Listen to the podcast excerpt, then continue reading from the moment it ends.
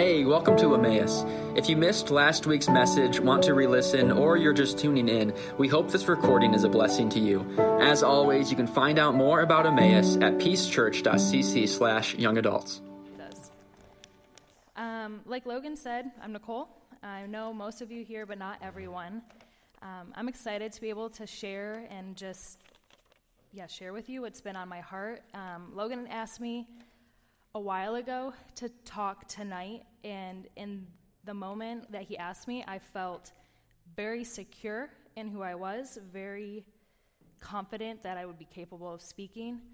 Um, and I'll just be honest, I am secure in Christ, and I know that to be true, but I also feel very insecure about talking tonight, which usually I'm like pretty capable of talking without being super emotional. Um, so my apologies in advance. Also, I was trying to think of how to open. Logan always has great ways to grab your attention with fake stories or things that he may or may not have done. Um, so I tried, I, I was telling Will, I actually was hoping really, like a lot, that I would have a dream last night that, like one of those dreams where like you, you're in high school with and you like don't have pants on, or like you're naked and talking in front of people. Um, because tonight we're talking about nakedness um, and shame, and so I wanted like a real story, but the Lord did not answer that prayer. Um, so I'm just going to share with you what I know t- that we know about nakedness in dreams, um, and that often it has to do with fear of vulnerability, um, imposter syndrome, or feelings of deep insecurity and shame. And I start there because tonight we are starting in Genesis two twenty-five, so if you'll turn with me there. It's just one verse, and it's on the screen if you don't have your Bible with you. Um, but it says, "And the man and his wife were both naked and were not ashamed." So both Adam and Eve, if you're a newer believer or don't know, um, the, the man and wife that um, is being talked about here are Adam and Eve, and they're both completely naked, and this just symbolizes and shows that they were completely transparent with one another. Um, they were completely honest with who they were. All their blemishes or insecurities or anything, they didn't have them. Everything about them was on full display to one another. There was no shame. They were not comparing themselves to one another. They were not pretending or performing. Um, our, huma- our humanity is hardwired so that we get our value and our identity and our purpose and security all from God. Adam and Eve were living in a perfect world where their security and their identity was coming from God. Their relationship with God was good. So their relationship with one another was good, and therefore their relationship with themselves was good. But when they opened their eyes, um, a few verses later, I don't have that one on the screen, they recognized that they were naked and they were ashamed and they were embarrassed. Um, a lot of times this embarrassment and this comparison, like them, they were just straight naked. That doesn't really happen to us unless it's in a dream.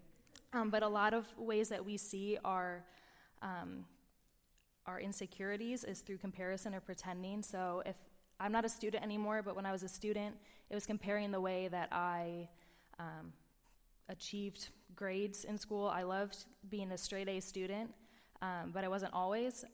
Maybe it's your job title, where you work. You are comparing how hard you work to somebody else. You're comparing your title to that person.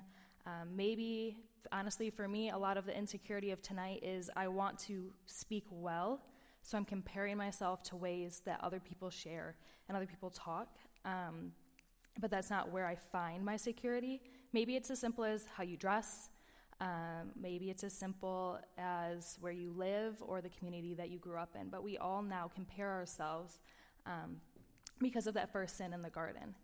Um, shame can be defined as a belief that one's being is flawed.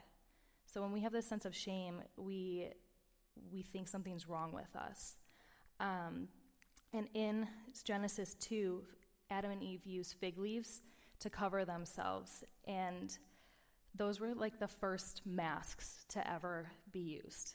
Um, and I think it's very appropriate that Logan asked you all to dress up tonight, because you're all, a lot of you are pretending to be someone or something that you're not.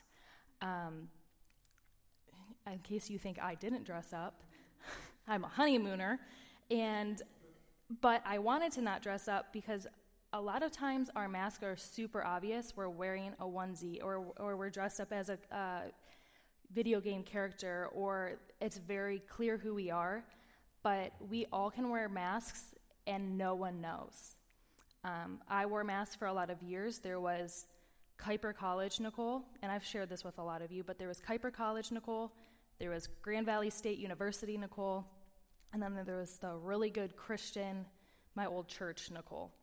Um, I looked exactly the same in every single spot, but there was a mask up for each of those those environments that I was in. Um, and that all stemmed from shame within me, from the brokenness that I thought I had, um, or the insecurities that I thought I had. So tonight I want to talk about, we do all have these insecurities, but I want to go to Romans eight to talk about who we really are. So you can go ahead and flip there. It is, I believe, all up on the screen. I'll read it for us. It says, "For all who are led by the Spirit of God are sons of God. For you did not receive the spirit of slavery to fall back into fear, but you have received the spirit of adoption as sons, by whom we cry, 'Abba, Father.' The Spirit himself bears witness with our spirit that we are children of God, and if children, then heirs, heirs of God and fellow heirs with Christ, provided that we suffer with him in order that we may also be glorified with him." Um, I just... find the truth in these verses to just be so reassuring. Um, so I'm going to just go through them a little, like verse by verse, um, to share the truths that I see in it. And the first one, Romans eight fourteen, where it says, "For those," I also have an N I V Bible right here, so I apologize as well. "For those who are led by the Spirit of God are the children of God." So we know who we are. If we are a believer in Jesus Christ and that he has died for our sins, that we are fully forgiven, this is true of you. We, if we are children of God, um, or if we are children of God, then we follow God. It's not the opposite of that. A lot of times we get caught up in the doing and the being, that if we, if we do pray so much, if we read our Bible a lot, if we go to church, we're following God, so therefore we must be a child of God. That's actually, that's not what it's saying. That it's saying that we are children of God, so we are being led by the Spirit to do all of those things. Um, and I think in in our achievement-centered world, it's very easy to, to think the opposite. Um, but that's not true. If you're a child of God, it's not because, you're not a child of God because you follow him. You follow God because you're first a child. Um, so that's my first point, is that children of God follow their father. Um, my second, in verse fifteen to sixteen, it says, "The Spirit you received does not make you slaves so that you live in fear again. Rather, the Spirit you received brought about your adoption to sonship, and by him we cry, 'Abba, Father.' The Spirit himself testifies with our spirit that we are God's children." Um, what I really love about these verses, and that I I really hadn't noticed before, in verse fifteen, where it says, "So that you, it does not make you slaves so that you live in fear again." Um, I never really thought about that idea. Like, I know that when my heart was transformed, that when I accepted Christ to be my Savior, that there was a complete one eighty switch, but I didn't really think of the idea that I was living in fear before. Um, and the truth is, if we are following Jesus, we all have been living, we all had been living in fear, whether it was fear of death or fear of man or fear of rejection. Um, that was true of us. And because of God and his perfect love, in First John four eighteen, it says, "Perfect love casts out fear." We no longer have to live in that fear, and that's a beautiful thing. So when we're struggling with our insecurities, with our shortcomings, with um, just the things in our heads that won't go away, telling us lies about ourselves, we know that we don't have to live in fear because of God. Um, and then we keep going. It says that we, res- if the Spirit you received brought about your adoption to sonship, and by him we cry, 'Abba, Father.'" Um, I was listening to a podcast that was explaining and talking about these verses a little bit, and uh, adoption to sonship. Um, in the time that this was written, adoption adoption today still has a lot of similarities to it, which is really good. But adoption in that day, if someone was adopted into the family, there was like they were legally bound to that those parents, to that family. There was no getting rid of them. But there were biological children who could still be disowned from their family. So when I read this, I know that I'm not a child of God by chance, that I was chosen by God. Um, and we can each find comfort in that. In verse seventeen, it says, "Now if we are children, then we are heirs, heirs of God and co-heirs with Christ, if indeed we share in his sufferings, in order that we may also share in his glory." Um, being an heir in those days meant you got everything. I, frankly, I know that when my parents pass away, I'm not getting everything. I, that's just the reality. I'm the oldest, but like that doesn't matter. Um, but heirs in this time, they, that meant they got everything. And so, if we're co-heirs with Christ, we receive everything that Christ receives, and Christ is seated at the right hand of the throne of God, and we live in, like, I, li- I know I live in this, like, complex mindset, and it's it's the devil pulling me away, that I'm trying to receive everything that the world is giving me while also trying to accept that inheritance from God, and that cannot coexist. We cannot gain the world and eternity with God. Um, it also says that we will share in his sufferings in order that we may also share in his glory, and that's a hard Hard truth. Um, I know suffering looks different for everyone, and a lot of times, like I was saying about the different Nicoles, like there, you can't see the suffering all the time because it's internal. Um, but following, following our Father doesn't necessarily look good, but God is still good in all of that. Um, and Logan shared at the beginning, like this, this.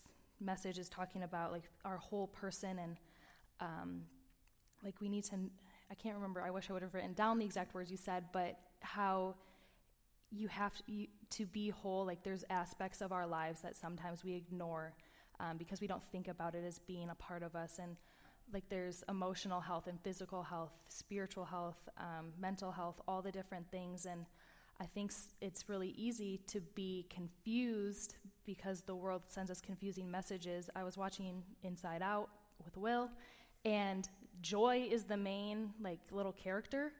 I also fell asleep through the end, but Joy is the main character, and it's so hard, I think, f- like if Joy is the main character, we think that joy is this emotion that we can just like have.